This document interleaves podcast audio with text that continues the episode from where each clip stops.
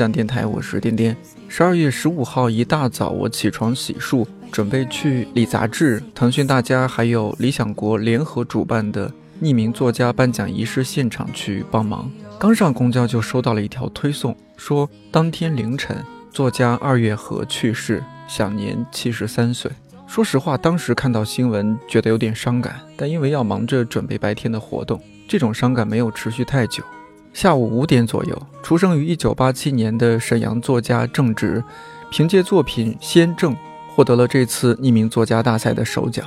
这个活动很有意思，因为作品都是匿名，评委们也都不知道作者分别是谁，也更能保证比赛的客观公正。而郑直也足够厉害，凭借一篇只写了三天的小说，甚至击败了阎连科、马伯庸这些在文坛赫赫有名的作家。在郑直上台说获奖感言的时候。我忽然想起了早上看到的那条新闻，就在同一天，一位作家去世了，而另一位非常年轻的作家，在一个备受关注的文学大赛上一鸣惊人，冥冥之中仿佛进行了一场接力仪式。我不知道你是不是和我一样，前所未有的希望2018年赶紧过去，因为这一年有太多从小在书里、收音机里或者屏幕上看到的人，离我们而去。就像网友说的，他们像进行着交接仪式一般，把世界交到我们手中。现在的信息太多了，再了不起的人离去，大家也很快会遗忘，继续做手头的事情。这当然没有错，因为我们的生活还要继续。但我希望有一天，当你偶然点开这期节目，你会和我一起想起那些名字，想起那些人，想起他们曾经如何影响了我们的生活，甚至让我们成为今天的自己。这期节目有点长，我希望你能在一个比较完整的时间，静静的把它听完。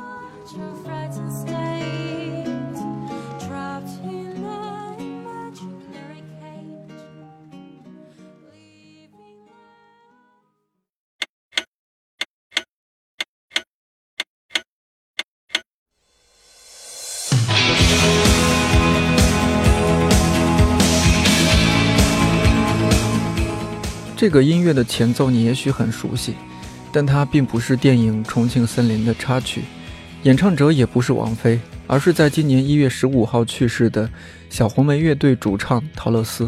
一九九四年，一位在香港走红多年的北京籍歌手王靖雯推出了他的专辑《胡思乱想》，同时他也不再用王靖雯这个艺名，而是用回了曾经被认为不够主流而被隐去的本名王菲。专辑中收录的《梦中人》正是改编自小红莓乐队的这首《Dreams》，而从这首歌开始，王菲模仿陶乐斯尖细但极有穿透力的唱腔，让人眼前一亮，在当时已经形成固定模式的粤语流行乐坛打开了新的局面。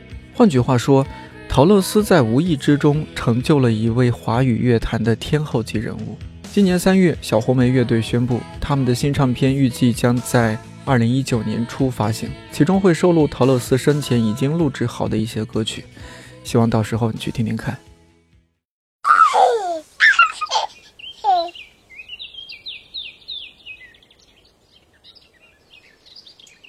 小时候看过的动画片里面，天线宝宝绝对是非常独特的。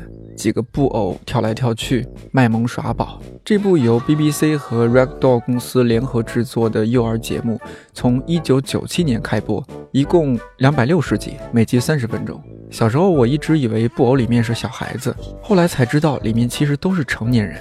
这部动画片拍摄的过程非常辛苦，几个演员每天要穿着13公斤重的布偶装上蹿下跳11个小时。一月十七号，天线宝宝中穿紫色衣服。扮演丁丁的英国演员西蒙·巴恩斯去世，年仅五十二岁。他当初大概没有想到《天线宝宝》可以如此成功，在一百多个国家被翻译成四十多种语言，受到全球十几亿儿童的喜爱。可惜，因为他们总穿着布偶服装，很多人并不认识。直到西蒙·巴恩斯去世，网友才说：“很遗憾，现在才认识你。”在他的葬礼上，他的家人要求参加葬礼的人都穿上颜色鲜艳的衣服，算是对这位隐藏在天线宝宝布偶中的演员最后的致敬。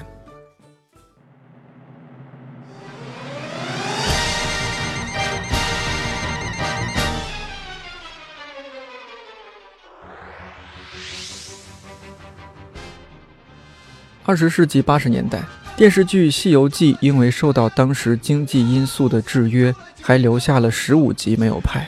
九十年代末，这十五集又开始拍摄，剧组找来了作曲家姚明来担任续集中的作曲。因为之前由许镜清作曲、严肃作词、蒋大为演唱的《敢问路在何方》实在是太出彩了，要做出区分的话，续集歌曲的制作压力非常大。而姚明老师选择了从孙悟空的角度来制作这首片头曲，一个人包办了词曲制作，而且为了让歌曲更加生动有趣，姚明老师还请孙悟空的配音李阳老师把那句“吃俺老孙一棒”加到了里面，可以说是神来之笔。一月二十一号，这位曾经创作了《前门情思大碗茶》《三毛流浪记》《炊事班的故事》和《阳光的快乐生活》等主题曲的音乐奇才去世，享年六十九岁。一月份还有很多人离开我们，相声表演艺术家丁广泉先生，他是侯宝林先生的第七位入室弟子，一生收了一百多个洋徒弟，而且不收学费，其中就有我们非常熟悉的加拿大人大山，真正做到了有教无类。他生前的遗愿是无需告别，不办仪式，不留下痛苦，让笑声长存。还有宜家的创始人坎普拉德，他为世界创造了一个可以随意在床上或者沙发上休息逗留的家具主题乐园。我不止一次听到朋友说，每次去逛宜家就好想结婚，或者想有自己的一个家。那些风格简约、实用耐用，但价格又不会太离谱，甚至可以说是很低的家具，让无数年轻人有了组建和布置一个家的冲动。让人觉得在三四十平米的房子里也可以有尊严的活下去。更重要的是，让我们不管走到哪里都能持续的热爱生活。一定程度上，它甚至是当代年轻人的一个消费符号。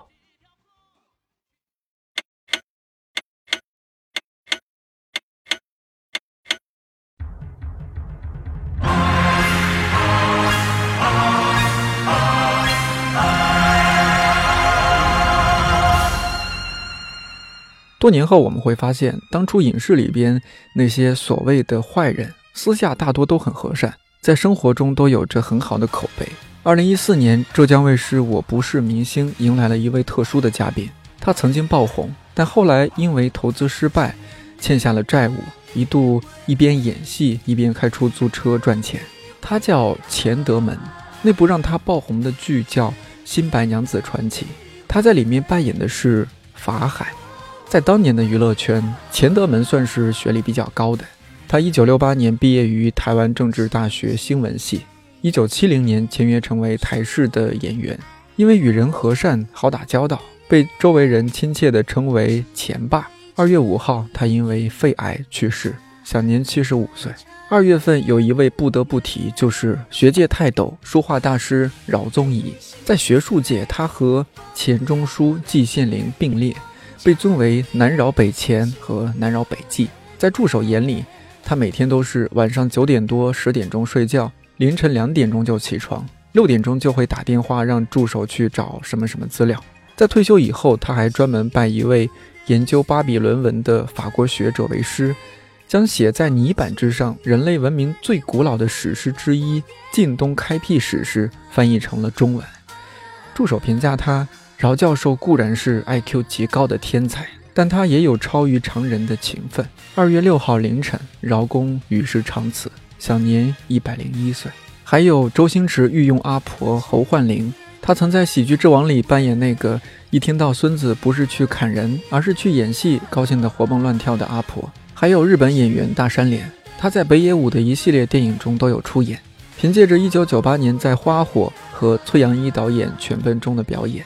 他包揽了次年日本几乎所有电影奖项的最佳男配角，从官员到社会底层，从公安刑警到破坏体制的人，从上班族到流浪汉，从校长到黑帮，从可靠的父亲到精神异常者。大山连在演艺生涯中所诠释的人物形形色色，因此他也被称为拥有三百张面孔的男人。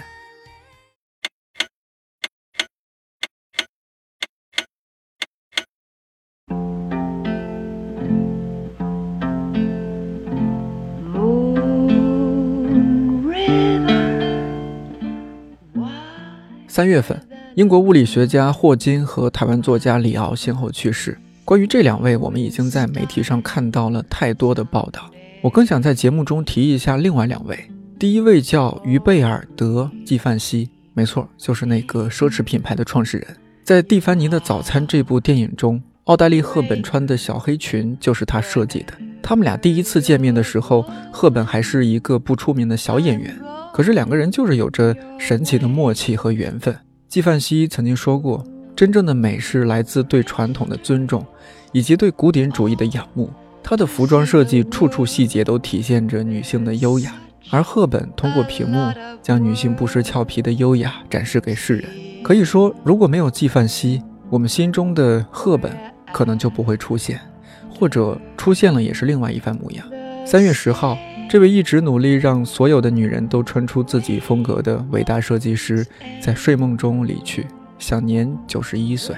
另一位我想要说的是一位诗人。在诗坛被称为诗魔，他叫洛夫。他和余光中被世界华文诗坛称为双子星座。他的《边界望乡》和余光中的《乡愁》一样脍炙人口。二零零一年，凭借长诗《飘木》获得了诺贝尔文学奖提名。我特别喜欢他《葬我于雪》中的那个片段：“紧抱桥墩，我在千寻之下等你；水来，我在水中等你；火来，我在灰烬中等你。”三月十九号。他在台北去世，享年九十一岁。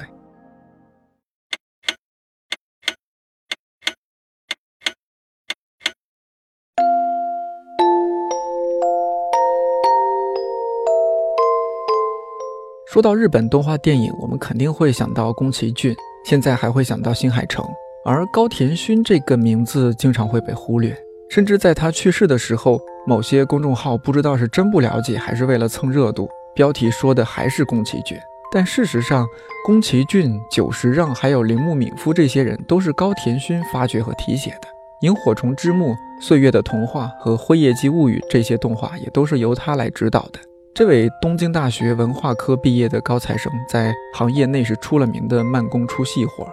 比如在《岁月的童话》中有彩虹花的情节，为了保证真实。高田勋专门跑到了乡下采访农户，搜集和红花有关的书籍，甚至还写了一本研究手册，就叫《红花是这样加工制作的》。二零一六年，由他担任艺术指导的《红海龟》是他参与制作的最后一部作品。四月五号，高田勋去世，追悼会由他的老朋友宫崎骏主持。看理想出品的音频节目《一看入魂》的日本动画电影，有几期特别讲到高田勋。如果你感兴趣的话，可以在看理想 APP 收听一下。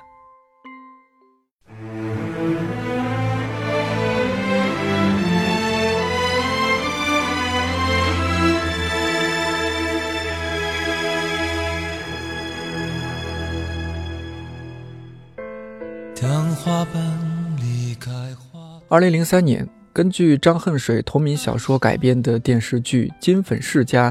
在央视电视剧频道首播，虽然有些争议，但你不得不承认，至今它都是华语电视剧史上的经典之作。因为这部剧被捧红的陈坤、董洁、刘亦菲还有舒畅，至今都活跃在各种热门影视作品当中。而导演李大为也凭借这部剧被评为第三届中国电视艺术双十佳评选十佳导演。四月十号，李大为在北京去世，年仅四十七岁。在这个月，还有一位导演也离开了这个世界，他叫米洛斯·福尔曼。他的作品很多都在隐喻社会现实，并且进行嘲讽。在他的代表作中，有一部你可能看了不止一遍。这部电影的名字叫《飞越疯人院》。这部电影成为全世界第二部囊括奥斯卡五大至尊奖项——最佳男主角、最佳女主角、最佳导演、最佳改编剧本和最佳影片的电影。《飞越疯人院》也被称为影视表演的必修课。你还记得里面的这句台词吗？你们一直抱怨这个地方，但是你们却没有勇气走出这里。还有一位在之前的节目中提到过，就是被尊为 A 神的瑞典 DJ 艾维奇，去世的时候年仅二十八岁。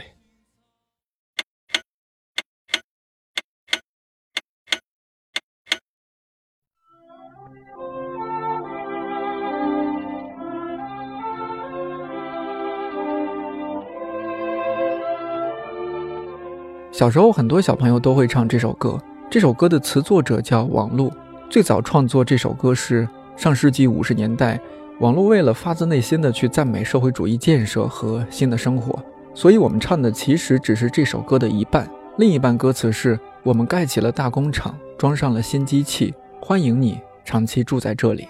这首歌后来被改编成了一九五七年上映的电影《护士日记》的插曲，由主演王丹凤演唱。歌词简单，旋律优美，而王丹凤也是当红的演员，被称为小周璇。各种因素集合在一起，这首歌很快被传唱，直到现在。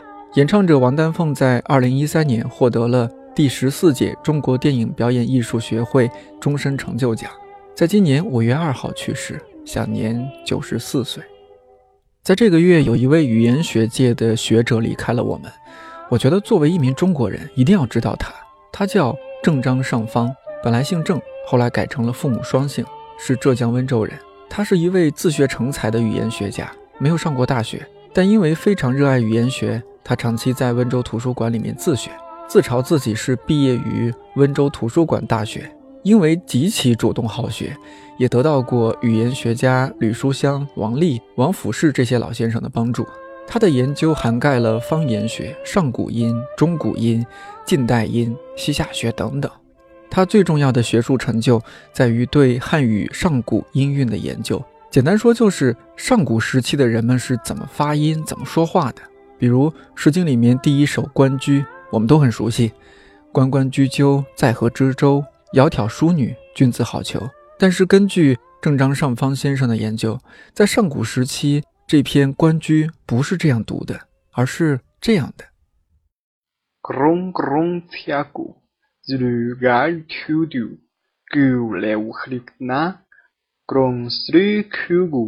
有没有觉得很不可思议？那些总想要穿越回古代的人，真的要考虑清楚。这个月有一位日本歌手去世，他叫西城秀树，是很多七零后的偶像。十九岁的时候，他就参加了日本红白歌合战，之后又相继参加了十七次。他的歌充满了青春气息，张国荣、刘德华、邓丽君都翻唱过他的歌，而且他和张国荣、梅艳芳都是特别好的朋友。我们现在听到的这首歌，后来被张国荣翻唱成了《爱慕》。五月十六号，西城秀树突然去世，享年六十三岁。还有一位国外作家菲利普·罗斯，他几乎拿遍了所有英美文学的重要奖项。他的书国内只引进了一部分，基本都在译林和上海译文这两家出版社。感兴趣的话，可以去买来看看。他在今年五月二十二号去世，享年八十五岁。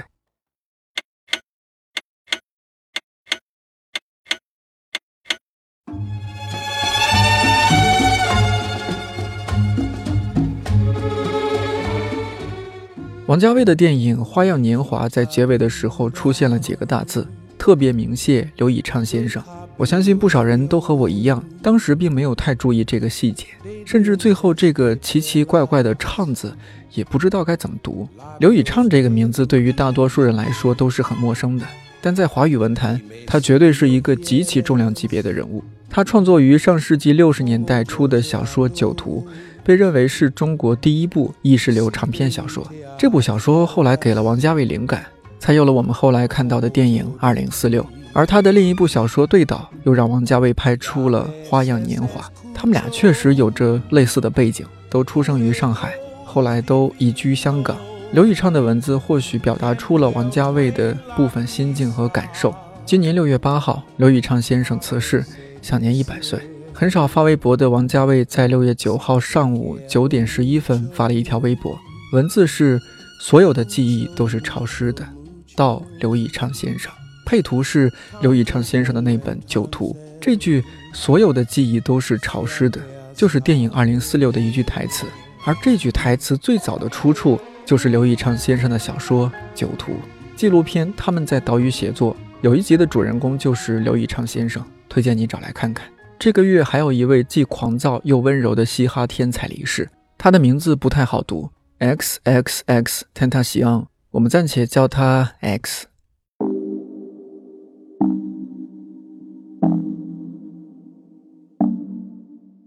六月十八号，X 在迈阿密遭到枪击，意外身亡，年仅二十岁。他在世的时候一直充满争议，打架斗殴、违法乱纪、抑郁成疾。这些似乎都是大众给他的符号。十七岁的时候，X 失恋，又遭到了家人的抛弃，他患上了 BPD，也叫双向情感障碍，一直都靠药物来维持生活。因为打架，他进过少管所。从少管所出来之后，他开始做地下音乐。二零一八年发行的专辑《问号》在 Billboard 专辑上榜第一周就获得了冠军。在他突然去世之后，Billboard Hot 100单曲榜中，X 一共有九首歌曲上榜。在公告牌 Hot 100单曲榜的历史上，X 成为了历史上第十二位有至少九首单曲同时上榜的说唱歌手。其他几位是谁呢？Cardi B、Drake、J. Z、Kendrick Lamar、Post Malone，还有坎耶·文斯特。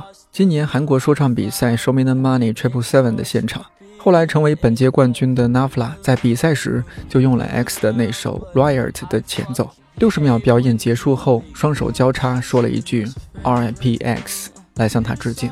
在他生前的一场直播中，他说：“如果我死于非命，我希望那时的我能给五百万个孩子带来快乐。我爱你们，我相信你们所有人。不要让你的负面情绪控制着你的生活。”不要让你的外表来定义你的灵魂，而让你的灵魂去指引你的生活。你值得比你想象中更好的生活。你只需要坚信你的梦想，并努力一点一点去实现。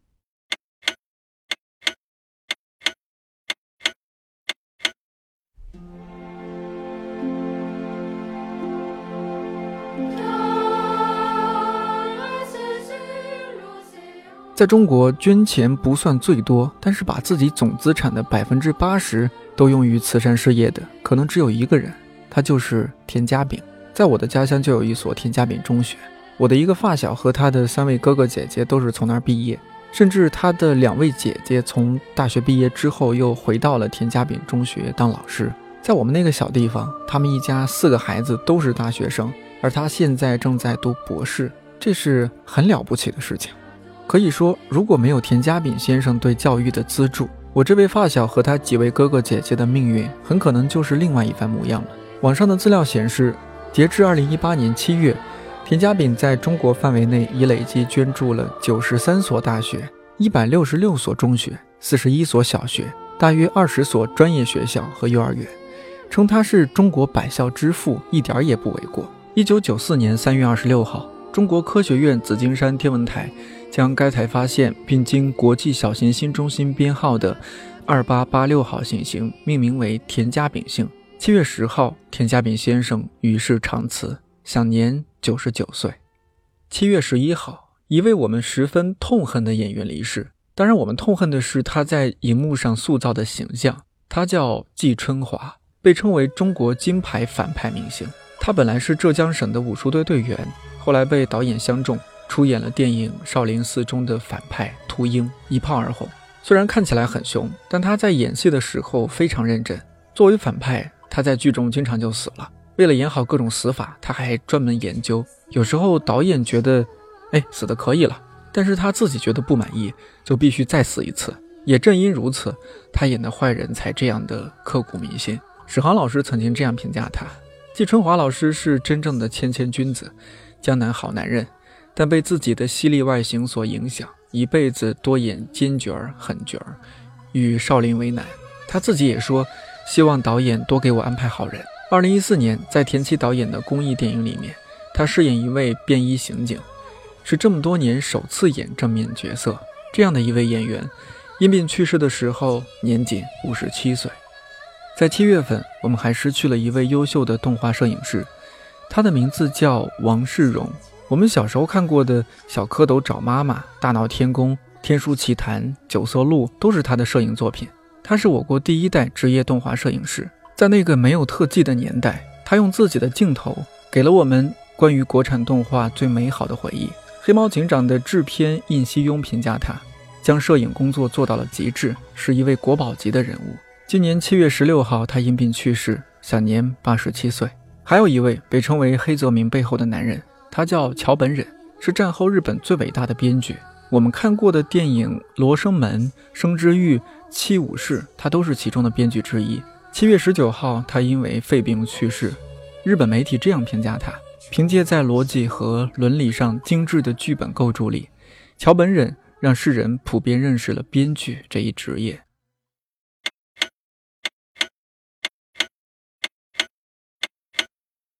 将屈草滋味，闻上又悲。二零一七年重返乐坛的卢凯彤，凭借歌曲《还不够远》拿下第二十八届台湾金曲奖最佳编曲人。上台领奖的时候，他公开出轨，而且勇敢地表白说：“我知道这个世界不完美，我的音乐不完美，我的人不完美，但有了你，谁还需要完美？”这样的一个女孩子，曾经在十七岁的时候患上了忧郁症，后来又患上了躁郁症。在医师和朋友的帮助下，他努力走了出来。之后的卢凯彤通过歌曲展现了很多的社会议题。二零一六年发布的专辑《你的完美有点难懂》。并不代表世界不能包容，直截了当地交代了他对世界的看法。专辑关注了躁郁症、同性婚姻、反核，还有环保等议题。这张专辑是他自掏腰包录的，还自己负责发行、销售以及其他的一切活动。他说：“我不要求红，不要求去红馆，不要求赚很多钱，最希望的可能是写出反映自己内心的歌词，或者画一幅令我心碎的画作，但不一定给人看，你明白吧？”八月五号早晨，他坠楼身亡，年仅三十二岁。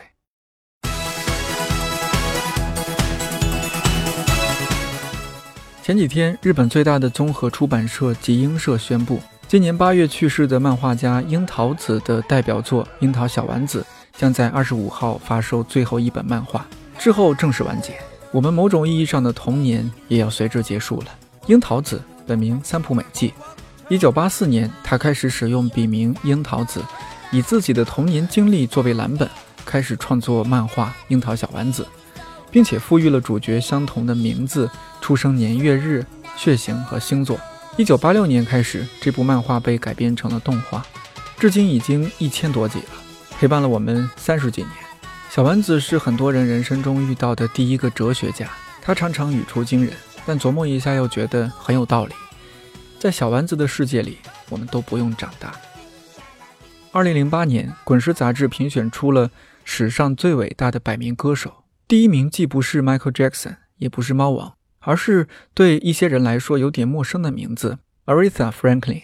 她是第一位进入摇滚名人堂的女歌手，拥有二十首 R&B 冠军曲，获得了二十一座格莱美，被称为“灵魂乐女王”，也是有史以来第一个登上《时代》杂志封面的黑人女性。她的父亲是位牧师，她从小在教堂的氛围中长大。一九六七年，她推出首支单曲《I Never Loved a Man》，很快进入了美国流行榜的前十名，同时成为节奏蓝调榜的冠军，就此一炮而红。获得那么大的成就，当然不只是唱歌好听。Aretha 在一九六七年演唱了由另一位灵魂歌手 Otis Redding 所创作的单曲《Respect》，使她成为女权运动与黑人运动的代表性人物。八月十六号，她去了另外一个世界唱歌，享年七十六岁。其他几位在八月份离我们而去的人，还有首位黑人联合国秘书长安南，他被称为世界上最忙碌的和平使者。二零零一年，因为他为实现一个更加有序与和平的世界所进行的工作，被授予诺贝尔和平奖。还有曾经演绎了《神奇宝贝》中的大木博士，《海贼王》中的黄猿，《火影忍者》中的再不斩。头文字 D 中的藤原文太等角色的声优石冢运生，因为食道癌去世，享年六十八岁。还有与丁聪、华君武并称中国漫画界三老的方成先生，他是中国传统漫画领域最后离世的一位大师。他用自己的作品诠释了幽默之道，享年一百岁。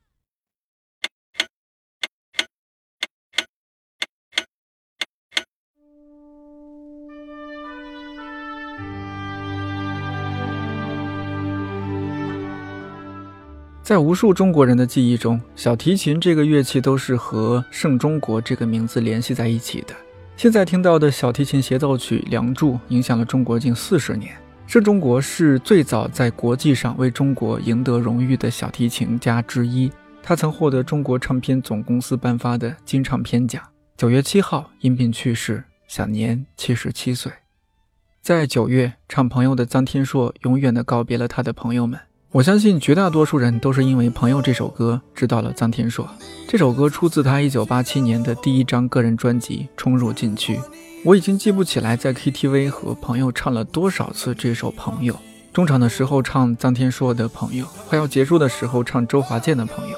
臧天朔的这首朋友，其实是用讽刺以及带点黑色幽默的方式，表达了友情的珍贵。除去这两位，九月的文艺界损失特别惨重。评书表演艺术家单田芳十一号去世，享年八十四岁。有句话说：“凡有井水处，皆听单田芳。”可如今欲知后事如何，且听下回分解。已经永远的和我们说了再见。相声名家常宝华、张文霞和施圣杰先后去世。后面两位还是在同一天，在电影《变脸》《洗澡》、电视剧《末代皇帝》《似水年华》等作品中，用炉火纯青的演技塑造了一个个角色的北京人艺表演艺术家朱旭因病去世，享年八十八岁。因为《吉祥三宝》这首歌广为人知的蒙古族歌手布仁巴雅尔因病去世，年仅五十九岁。还有一位不得不提的科学界人物，前香港中文大学校长。诺贝尔物理学奖得主、光纤之父高锟也在九月离去，享年八十四岁。可以说，如果没有他，就没有今天的互联网。道长曾经在音频节目《八分》里面回忆了这位老校长，你可以在看理想 APP 里面听一下。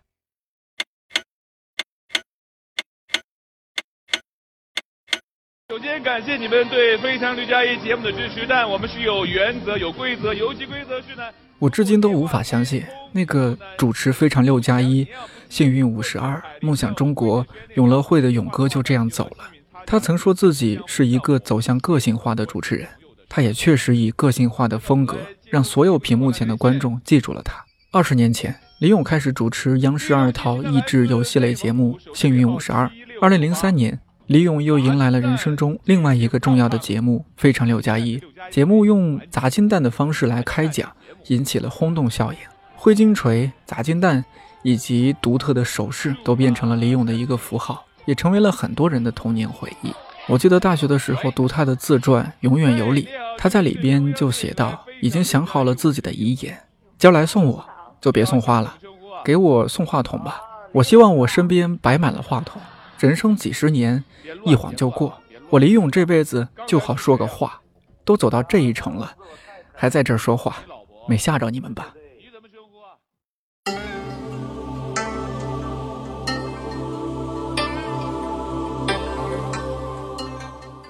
飞雪连天射白鹿，笑书神侠倚碧鸳。这十四部金庸小说的简称，是金庸武侠迷最熟悉不过的了。一九五五年二月八号，查良镛首次以金庸的笔名，在报纸上开始连载小说《书剑恩仇录》。从此给读者创造了一个无与伦比的武侠世界，也给影视作品提供了极好的素材。很难想象八零后、九零后里面有人没有读过金庸的书，或者没有看过金庸的作品改编的影视剧。凡是有华人的地方，就有金庸的读者。十月三十号，金庸与世长辞，享年九十四岁。在十月去世的还有一位法国传奇歌手查尔·阿兹纳夫。他曾被 CNN 和《时代周刊》评为二十世纪最伟大的演艺家。在他长达七十年的演艺生涯中，总共售出了一亿张唱片，发行了两百九十四张专辑，录制了一千两百首歌，扮演过八十个电影角色，并在世界九十四个国家举行了一千多场音乐会。其中，一九七一年推出的《爱你到死》是他的成名作之一。他在十月一号去世。享年九十四岁。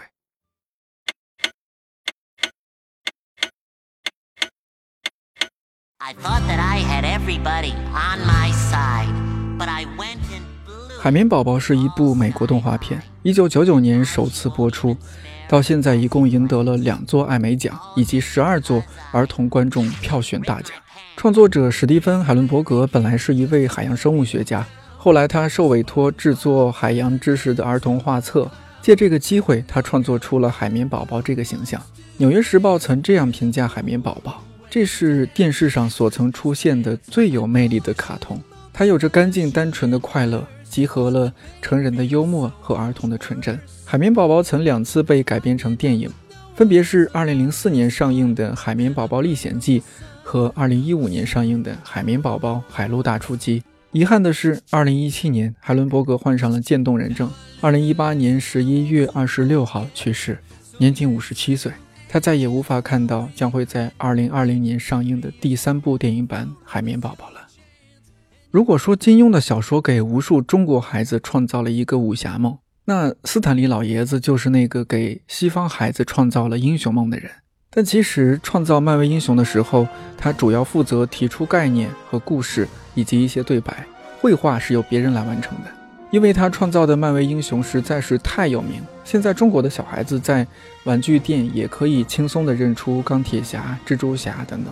被漫威粉丝最津津乐道的就是斯坦李在影片中的客串，每次的镜头都很短，稍不注意就会错过，而这也逐渐成为看漫威电影的一大乐趣。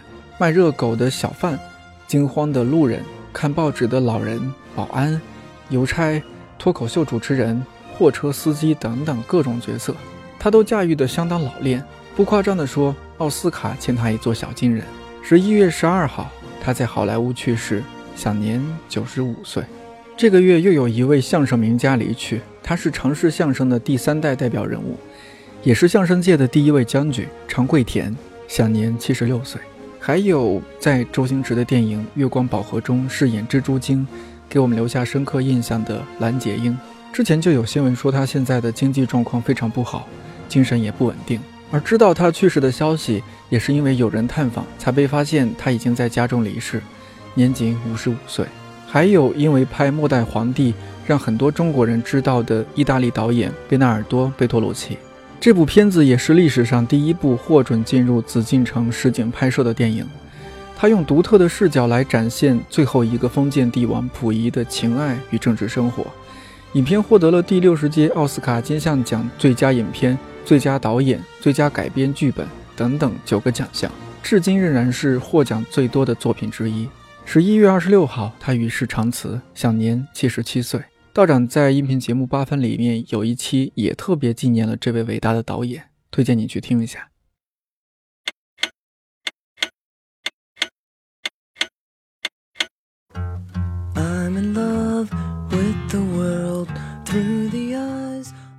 十二月的第一天，一位天才型的人物离去，他叫张守胜，是杨振宁的弟子。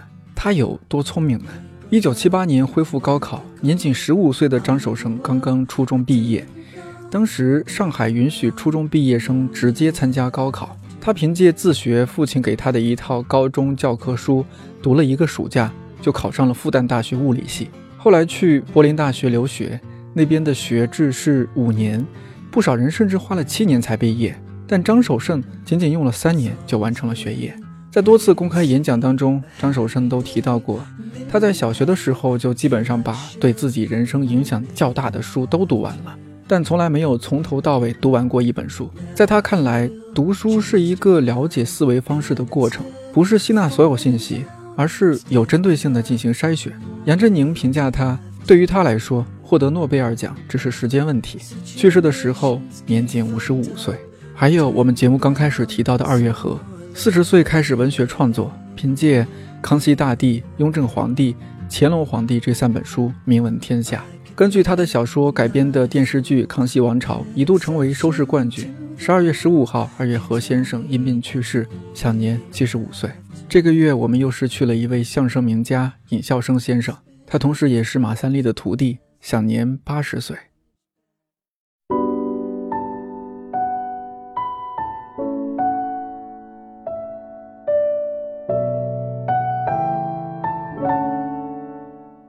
每一个人的离去，对他的家人和朋友来说都是巨大的损失。那些一起走过的日子，那些我们记忆中或者精神上的一部分，好像也跟着这个人离开了这个世界。而这些我们共同熟知的人。用他们的天赋、努力和才华，给我们带来一个不一样的世界。在茨威格《人类的群星闪耀时》这本书的前言里有这样的话：在一个民族中，总要有上百万人的存在，一位天才人物才能从中走出。